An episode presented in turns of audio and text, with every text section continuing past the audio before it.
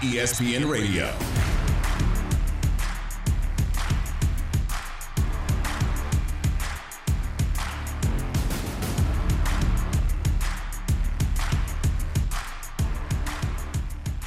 Are the Lakers the biggest disappointment in the NBA? This is ESPN Radio on the ESPN app, Sirius XM, Channel 80, and on ESPN Plus.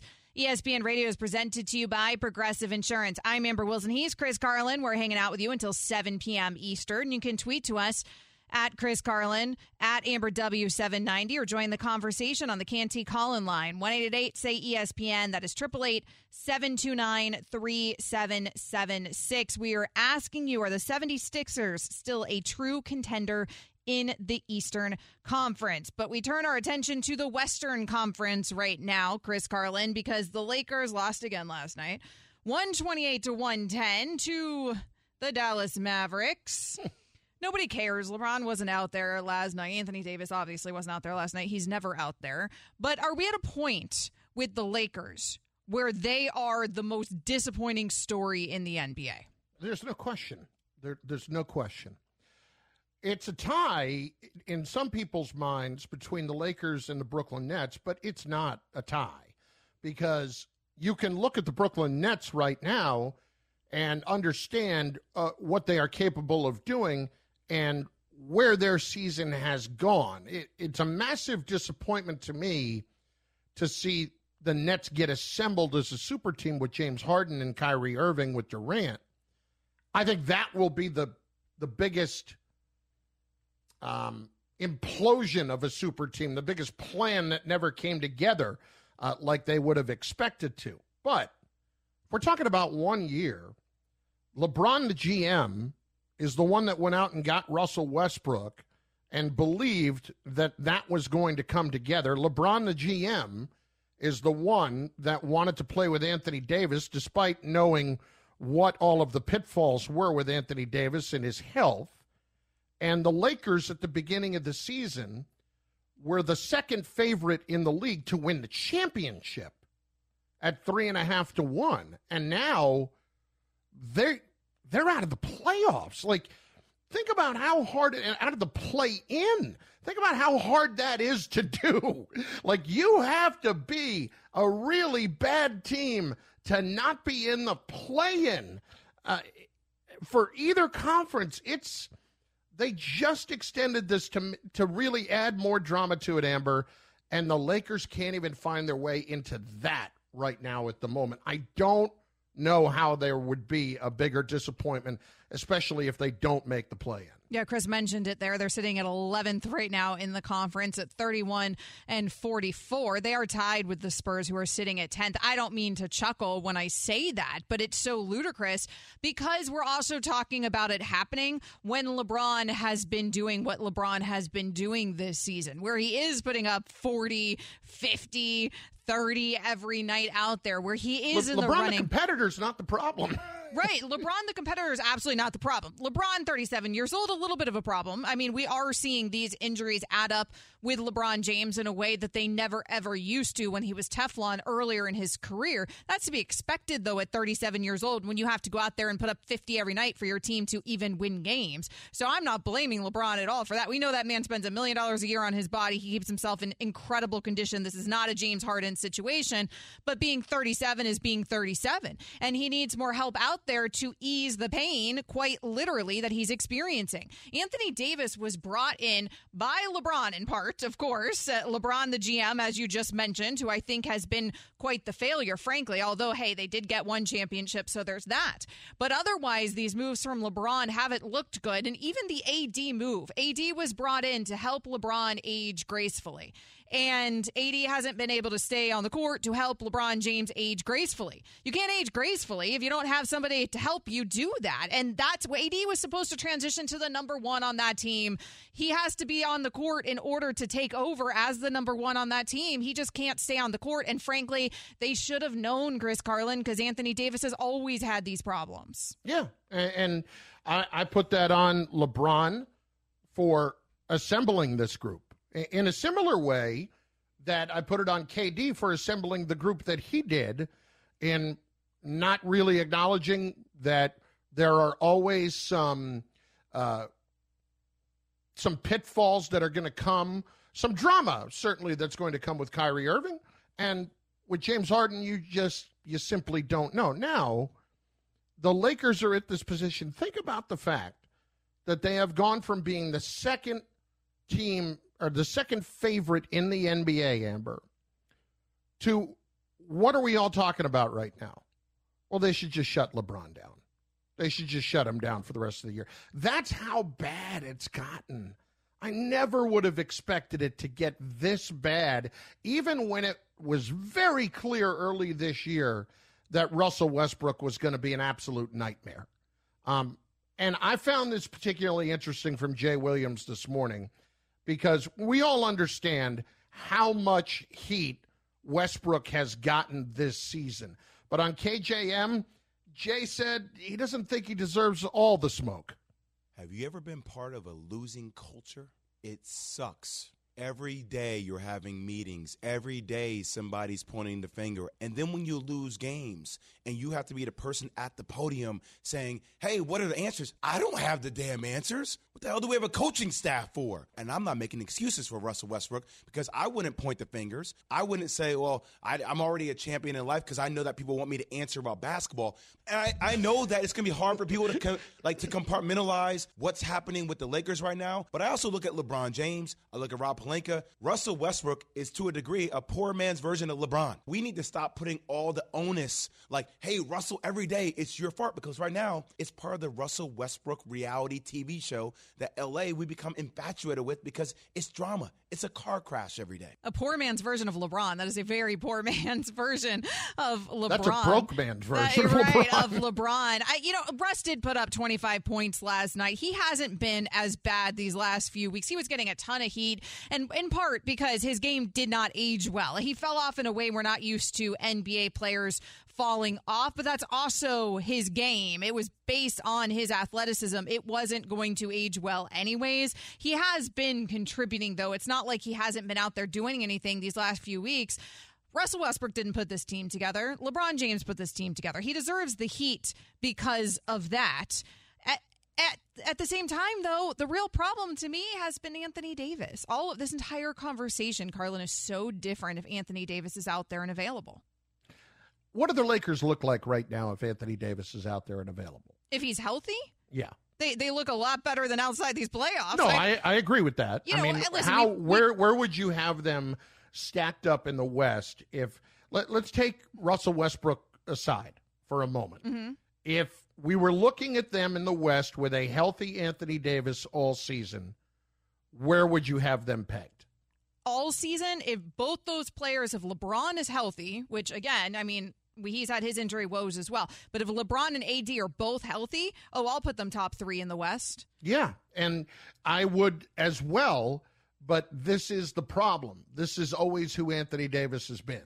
Like Yep. we can we can throw that hypothetical out there and that is the hypothetical that sucks in the imagination of other players and GMs like LeBron because you know what the guy is capable of.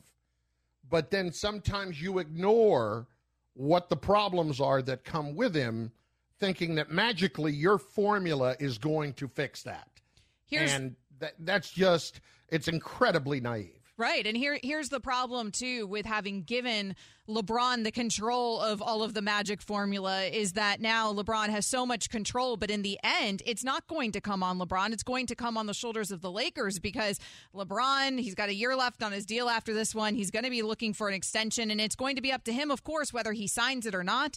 The Lakers are going to have to do something this offseason, and they're in a very difficult position in terms of moving contracts, and they're strapped for cash. But all of it's going to be dependent on whether LeBron's even going to sign up for a future with the Los Angeles Lakers. And so it'll be really interesting here moving forward. We'll get into this more throughout the show, the future of the Los Angeles Lakers. But coming up next, We'll discuss another team in LA. How dangerous can this Clippers team be if Kawhi returns to the playoffs? This is ESPN Radio.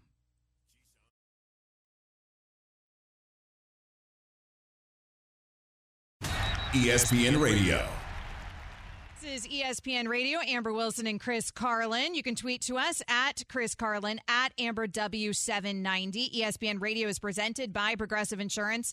Save when you bundle auto, home, or motorcycle insurance. Visit progressive.com. We were talking about the Los Angeles Lakers, but there is, Chris, another team in Los Angeles as well. Uh, they are trying to make the NBA postseason. They're doing a little bit better of a job of it than the Lakers are doing, but they have also been suffering their own injury woes. And that, of course, is the Los Angeles Clippers.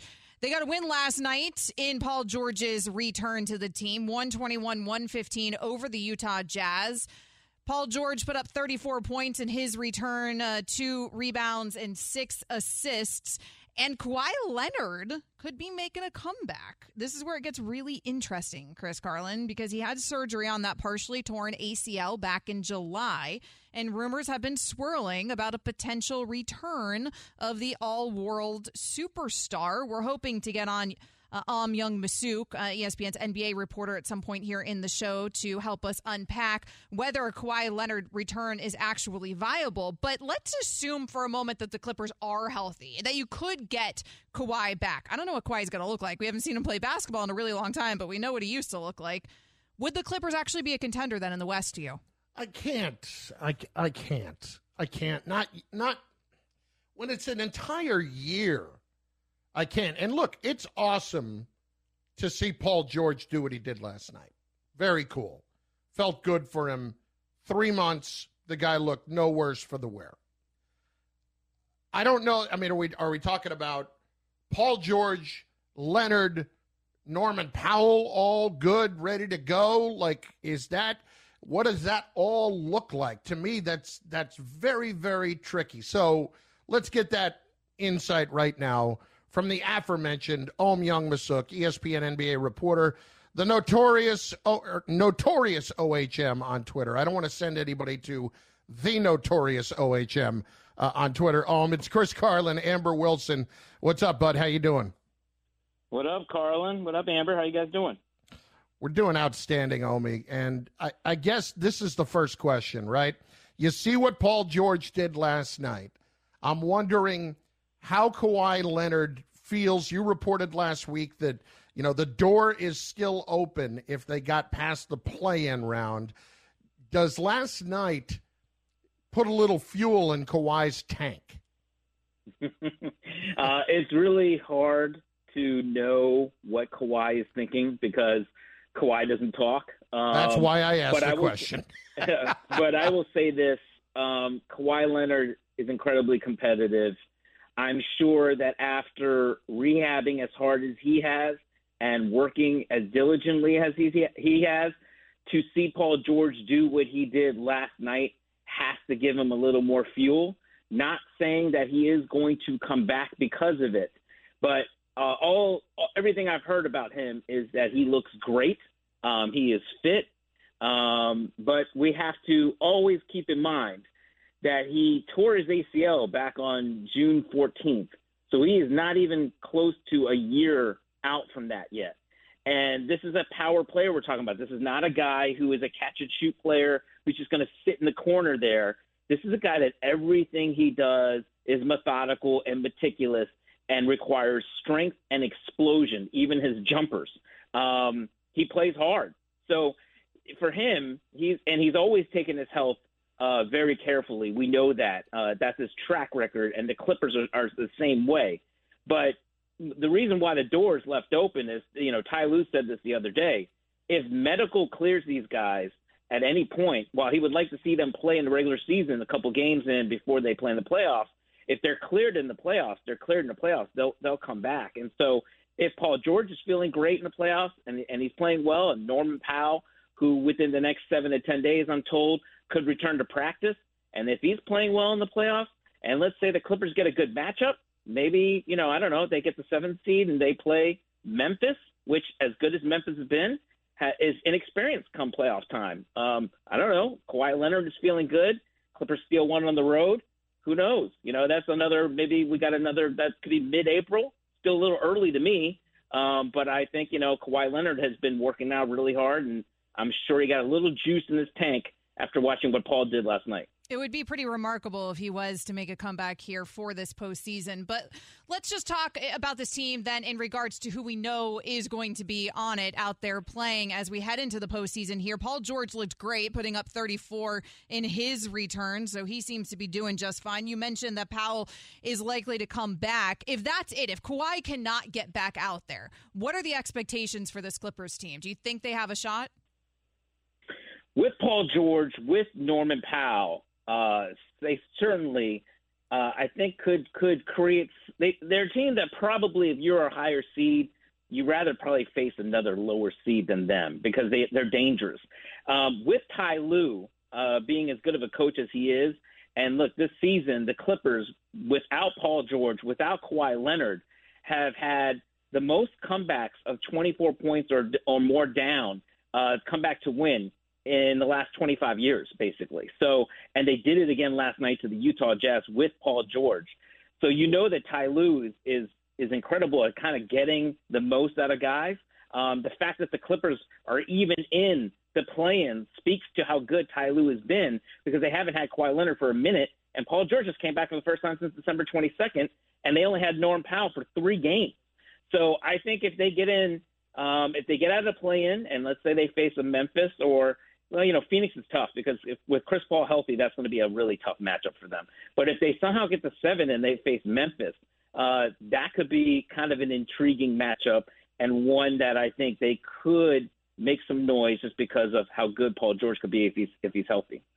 Ohm Youngmisuk, who of course covers the NBA for ESPN, joining Chris Carlin, Amber Wilson on ESPN Radio. Ohm Lakers, we were discussing it a moment ago. In your estimation, are the Lakers the biggest disappointment in the league this season? No, they've they've got to be. Um, I am still in shock and stunned that they are out of the play-in right now. Um, I know I've seen how bad they've been now for like the last couple months, but to me, I just still can't believe it because granted, LeBron James did not play last night, and there's been no Anthony Davis. But I literally said this about a week and a half ago um, to some of my colleagues when I was with the Lakers for a week in Minnesota, and then we went down to D.C. to watch them. And I said, as long as LeBron James is on this team, I just don't see any shot that they miss the plan, that they're not one of the top 10 teams in the West. And now we're looking at it and we're staring at the chance that, you know, LeBron might probably is not going to play, I think, tomorrow night. I mean, there's a chance, but not looking good. And so we don't know what his health is going to be down the stretch. And forget about even LeBron. I mean, this team just doesn't look like they want to play. They they look like they're just taking every. They, they look like they're the want to's not there, the desire's not there. Um, they don't play any defense. They just they. I, I, I hate to say it, it doesn't even look like they care right now. And so that to me is really really disturbing, and they are by far the biggest disappointment in the NBA. Oh, I'm finally here on the way out. Is there any chance that we see Anthony Davis again this season? In your opinion, do you think that we're going to watch him out there in the postseason? If they make it, if they oh, make yeah. the postseason. oh yeah, yeah. I, I think there's a good chance Anthony Davis is back uh, soon, and uh, and then that that to me is the last hope for the Lakers. That you know, and, and and it's sad to say this, but I think maybe they're looking at it like, okay, Anthony Davis can come back and give us this big boost, unless it's Anthony Davis, who we saw in the bubble at the end there in the NBA Finals, kind of really just putting him, putting that team on his back and playing like a top five player that he can be. I, I just, it's hard to imagine that because he's been out for so long that he can just come back and just do that. Um, especially with kind of just how discombobulated the rest of the Lakers have been. So, um, but I think that's their last gasp hope is that Anthony Davis will come back, you know, with uh, with his shield and sword in hand, on the white horse being the knight that could have perhaps save their season and get them into the play in. But it's weird, you know, here in LA, it kind of feels like Laker fans almost want the season to just end, just to put them out of their misery. That's how bad it's been here in Los Angeles. If I'm LeBron, I think I might want it to end too. Just pour myself some wine, enjoy my backyard in Los Angeles, and take the summer off. Ohm Youngmisuk, thanks so much for joining us. Thanks, guys. Coming up next, we transition to the NFL. Roger Goodell says Deshaun Watson could face disciplinary actions, but the commissioner's exempt list seems unlikely. This is ESPN Radio with Amber Wilson and Chris Carlin.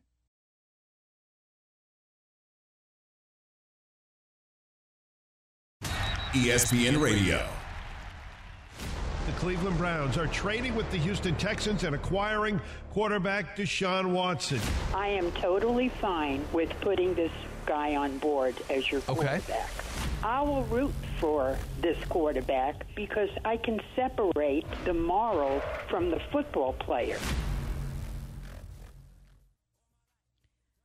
Deshaun Watson may be disciplined, but it doesn't seem like he's going to be put on the commissioner's exempt list. Amber Wilson and Chris Carlin here on ESPN Radio. Roger Goodell spoke at the NFL owners meeting in Palm Beach, Florida. He, of course, was asked about Deshaun Watson because who isn't asked these days, Chris Carlin, about the Deshaun Watson situation? That ain't going away anytime soon. But we actually got to hear Roger Goodell at a microphone addressing what may happen here in the future with Deshaun Watson in terms of the NFL. Here was the commissioner of the National Football League. I think we were very clear over the last year that um, the, the, civil cases were in play over the last year also. Uh, the only thing that's changed is the criminal element um, has been at least resolved. Um, and, and that was an important element in the context of the commissioner exempt that we've discussed with our Players Association. So that was an important. If, if the criminal had proceeded, that would more likely have triggered a commissioner exempt. I think at this point, a civil case in and of itself would not do that. If there's a violation of the personal conduct policy, that may trigger something, but it, that would more likely trigger some kind of discipline in some fashion.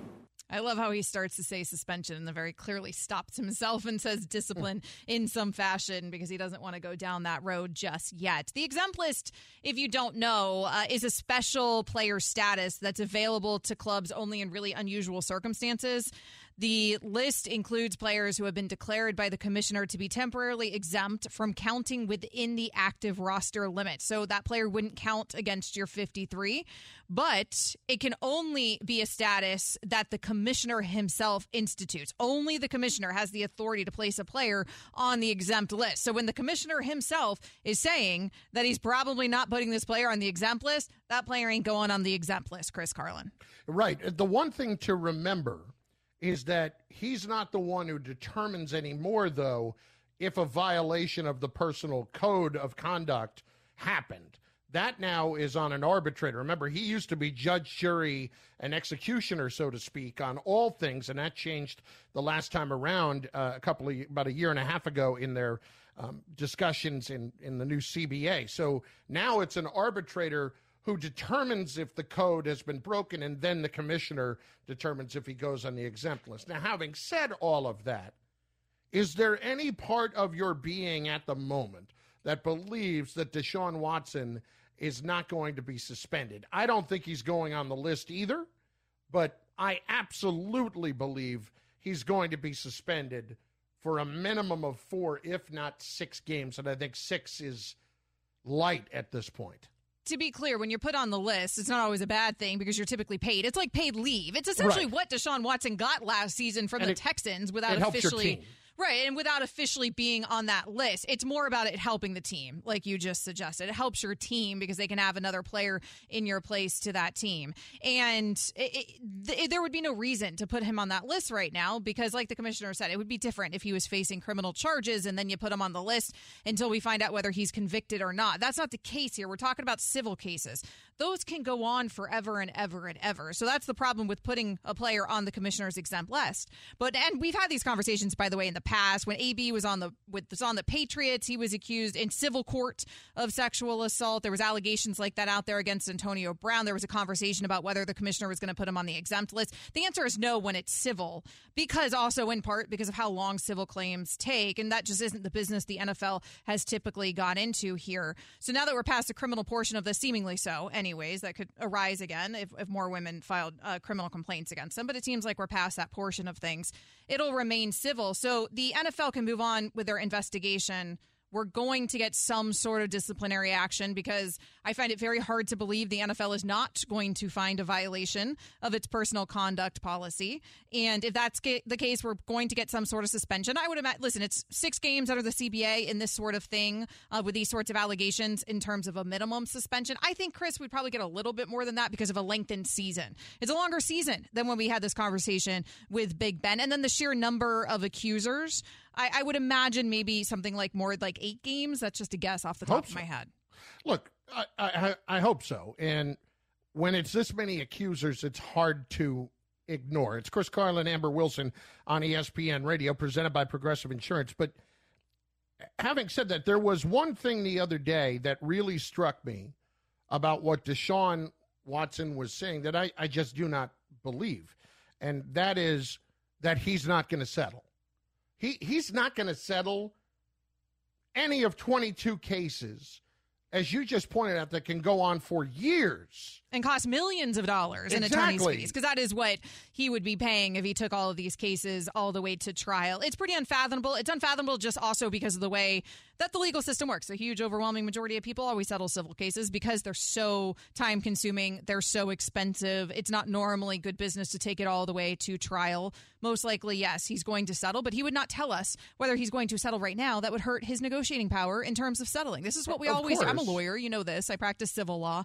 This is what we do, Chris Carlin. You say you're not going to settle. Both sides, they say they're not going to settle. The the reality is both sides are probably going to settle at least for most of those. Okay, cases. but as a as a lawyer, would you have advised him in that case to actually say I'm not settling at all, or would you have advised him to just not even address that? point? Listen, I'm not in the business right now of complimenting Deshaun Watson, but I will compliment him in this one regard. He was coached very well for that press conference. His answer to me as a lawyer was spot on. He could not have delivered that answer that I think was prepared by a lawyer better, where he said, It is not my intention to settle these cases. I mm-hmm. intend to clear my name. My intention to settle these cases.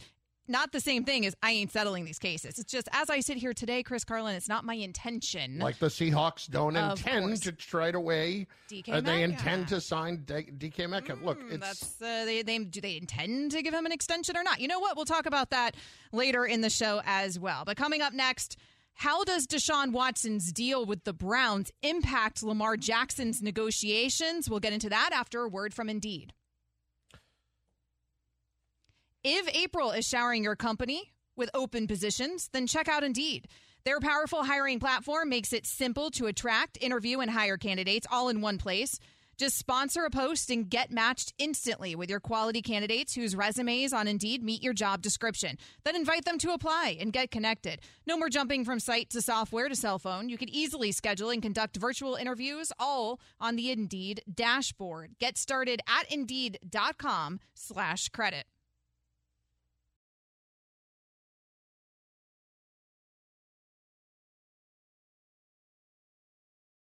ESPN Radio. Tiger Tiger Woods, y'all, is he back? Tiger Woods played 18, all 18, an 18 hole practice round at Augusta National as we are just about a week away from the Masters, of course, Chris Carlin. So the the timing of this very interesting. He is on the list of expected participants for the Masters. I think we're only about 14 months removed from that terrible car wreck he got in that he thought that he was never going to even be able to walk again at one point afterwards. And now we're talking about him not just playing golf again, but playing golf on the most notorious golf course in the entire country, in the most notorious tournament in the entire country, potentially. He was out there with his son, Charlie, his 12 year old son. That kid has a life, Chris Carlin. Goodness. But here's Michael Collins, ESPN's golf analyst, on what that practice round actually means.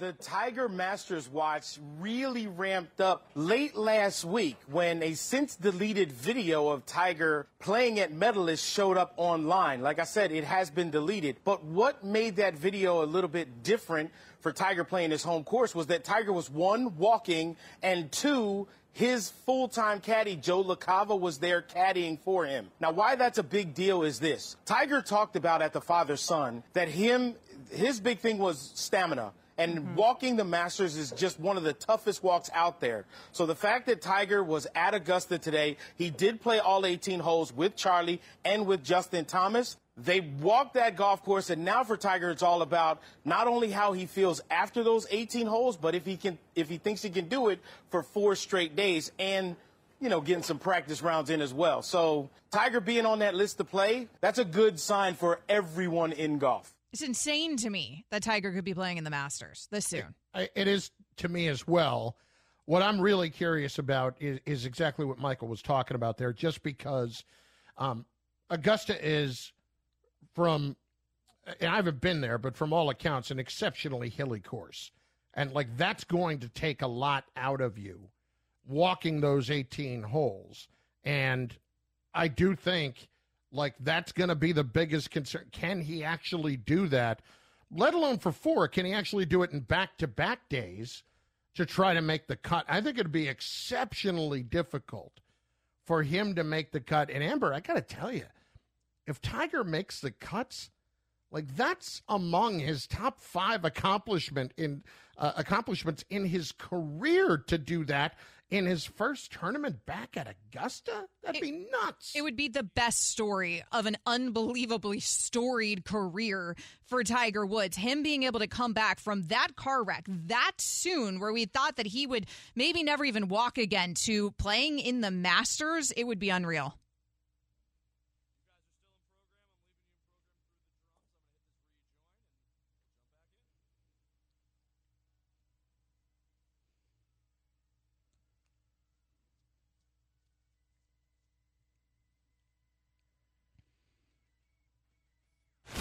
Cleveland Browns are trading with the Houston Texans and acquiring quarterback Deshaun Watson. My Browns finally care about winning. That's all we've been about for 20 years. Well, I don't think any of us can argue the Browns apparently don't care about winning because, goodness, you don't pay a man 230 million guaranteed dollars to go out there and lose. And that is exactly what they paid Deshaun Watson. Now, they handed him that contract and an incredibly controversial time, Chris Carlin, because we know about all the allegations against Deshaun Watson. And Watson is not the first guy in the NFL who's been accused of things. He's certainly not the first guy in the NFL who's dealt with legal troubles. We know that there are guys playing the game who have been convicted of heinous things and they're still out there playing. But he is the first guy who's ever been paid $230 million in the history of the NFL. He's the first guy ever to have that kind of money guaranteed. And he's the first guy I remember getting any huge lucrative contract in the midst of the allegations and the legal troubles. That's what makes it so stark to me is that he got paid like that during this time, not in a few years when we've all, when the news cycle has moved on and we've all kind of forgotten about it and those cases have been resolved. And so because of that, I think that now enters the room of all NFL negotiations moving forward at that position. Lamar Jackson, his deal is about to be up. This is the last season on his deal. The fact that the Ravens haven't reached an extension with him is remarkable. Lamar Jackson represents himself. If I'm Lamar Jackson, Chris Carlin, I'm walking into that front office and I'm saying, this dude over here who just got 230 guaranteed has 22 pending civil actions against him. You know who doesn't? Me what are you going to pay me now? I feel like that that actually enters this conversation when we're talking about these top quarterbacks looking for a new deal. There's no doubt. And you know what else Lamar Jackson has done that you, you haven't seen Deshaun Watson do? He's won an MVP. I mean, he's, you know, been that guy. And there were a lot of people who were owners in the league who were giving Jimmy Haslam and Dee Haslam some side eye this week at the owners' meetings. Not because it was Deshaun Watson they paid, but because of what they paid him and what it now means to the market. I mean, they took the market and absolutely blew it out of the water. And they did it, what, a day after Matthew Stafford, who just won a Super Bowl, uh, got his contract. I, I'm, I can't get over the fact that that happened to begin with. But secondly, I look at Lamar Jackson, and he's worth it to me. I know a lot of people feel like they don't know the answer, and you know if he's gonna get hurt, if he's gonna put himself in bad situations to take bad hits, you worry about all those kinds of things. I I wouldn't. That's somebody that I feel really good about for where he is in his career, and he has shown time and time and again that he can make the throws and for his to his credit, he put out a tweet earlier today for for anybody that thinks that like he's thinking about not re-signing with the Ravens to go and sign somewhere else. And he said, "I love my Ravens. I don't know who else, uh, who the heck is putting out the false narrative that I'm having thoughts about leaving. stop trying to read my mind. And he doesn't have an agent, as you pointed out.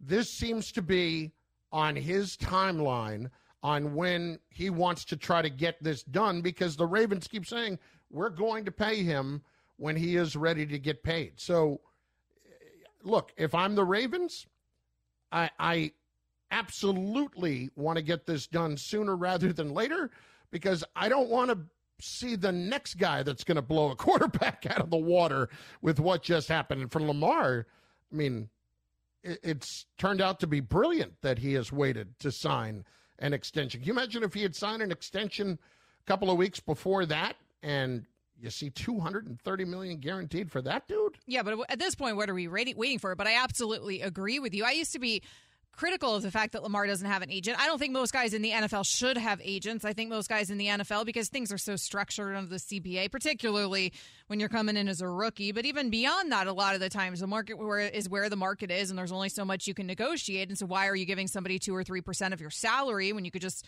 pay a lawyer something hourly to review the contract so you fully understand it? So, typically, I'm a proponent of that. With Lamar, though, I had been somewhat critical because I feel like that's the exception is when you're that caliber of player and you're talking about that much money and you're talking about no trade clauses and these things that you could actually get done in your position that maybe there an agent actually would be useful. But even with me being critical, I have to give Lamar credit because his patience here, which I have thought was misfounded, his patience here has actually helped him dramatically because nobody saw that Watson deal coming. And that resets the entire market for Lamar. Now, that being said, don't wait until you're playing football again to sign an extension. Like, go ahead and get this done or don't get back out there. That, that would be my advice to Lamar Jackson. But again, the timing of this Watson deal with all of these allegations, with the 230 million guaranteed, and then like you said, Watson has not won an MVP. Jackson has. Steve Bisciotti, he is of course the owner of the Ravens, and he's fully well aware, as I'm sure all owners are around the league, of this Deshaun Watson guaranteed money. Here was Steve Bisciotti at the owners' meetings guaranteed the whole contract. I don't know that he should have been the first guy to get a fully guaranteed contract. Um, to me, that's something that that is groundbreaking, and it'll make negotiations harder with others. But it doesn't necessarily mean that we have to play that game. Woo! He's right. Should he have been the first guy to get that deal? No. Absolutely not. There, there's no way that you do that. And that's just how desperate the Cleveland Browns are. And I don't blame Bisciotti not just for being annoyed because of now what lies ahead in this negotiation, although that's pretty big, but maybe at the same time, it, it, you, when you are going to hand that guy that kind of contract, maybe you want him to be somebody that you can honestly, truly trust in every way possible. Yeah, well, and don't forget we hadn't seen we haven't seen Deshaun Watson play football in over a year, so there's that component of it as well in the discussion. Is, is I, I think do you I, think this is on the Ravens for not forcing the issue on Lamar? Because from all accounts, it's it's been Lamar who's been hesitant. Right, it's been Lamar. I think the Ravens have been trying and trying, and it's been Lamar. So I mean, listen, you can't make him sign. You can't force him to sign an extension. So far, this has worked out in Lamar's favor. I think where Bisciotti is wrong there is that we don't necessarily have to do the same. Is essentially what he said, and I think you're about to have to do the same. I think you're about to have to guarantee all of Lamar Jackson's money because all of this guaranteed money flying around in the NFL seems like the new game to me out here. Although, by the way, Lamar, stop tweeting out that you wouldn't go anywhere else. It's not good negotiation tactic. What are you doing, buddy? Such a lawyer. Coming up Such next, what's your biggest area of concern for the 76ers? That's next. This is ESPN Radio. ESPN Radio. I'm a lawyer. You know this.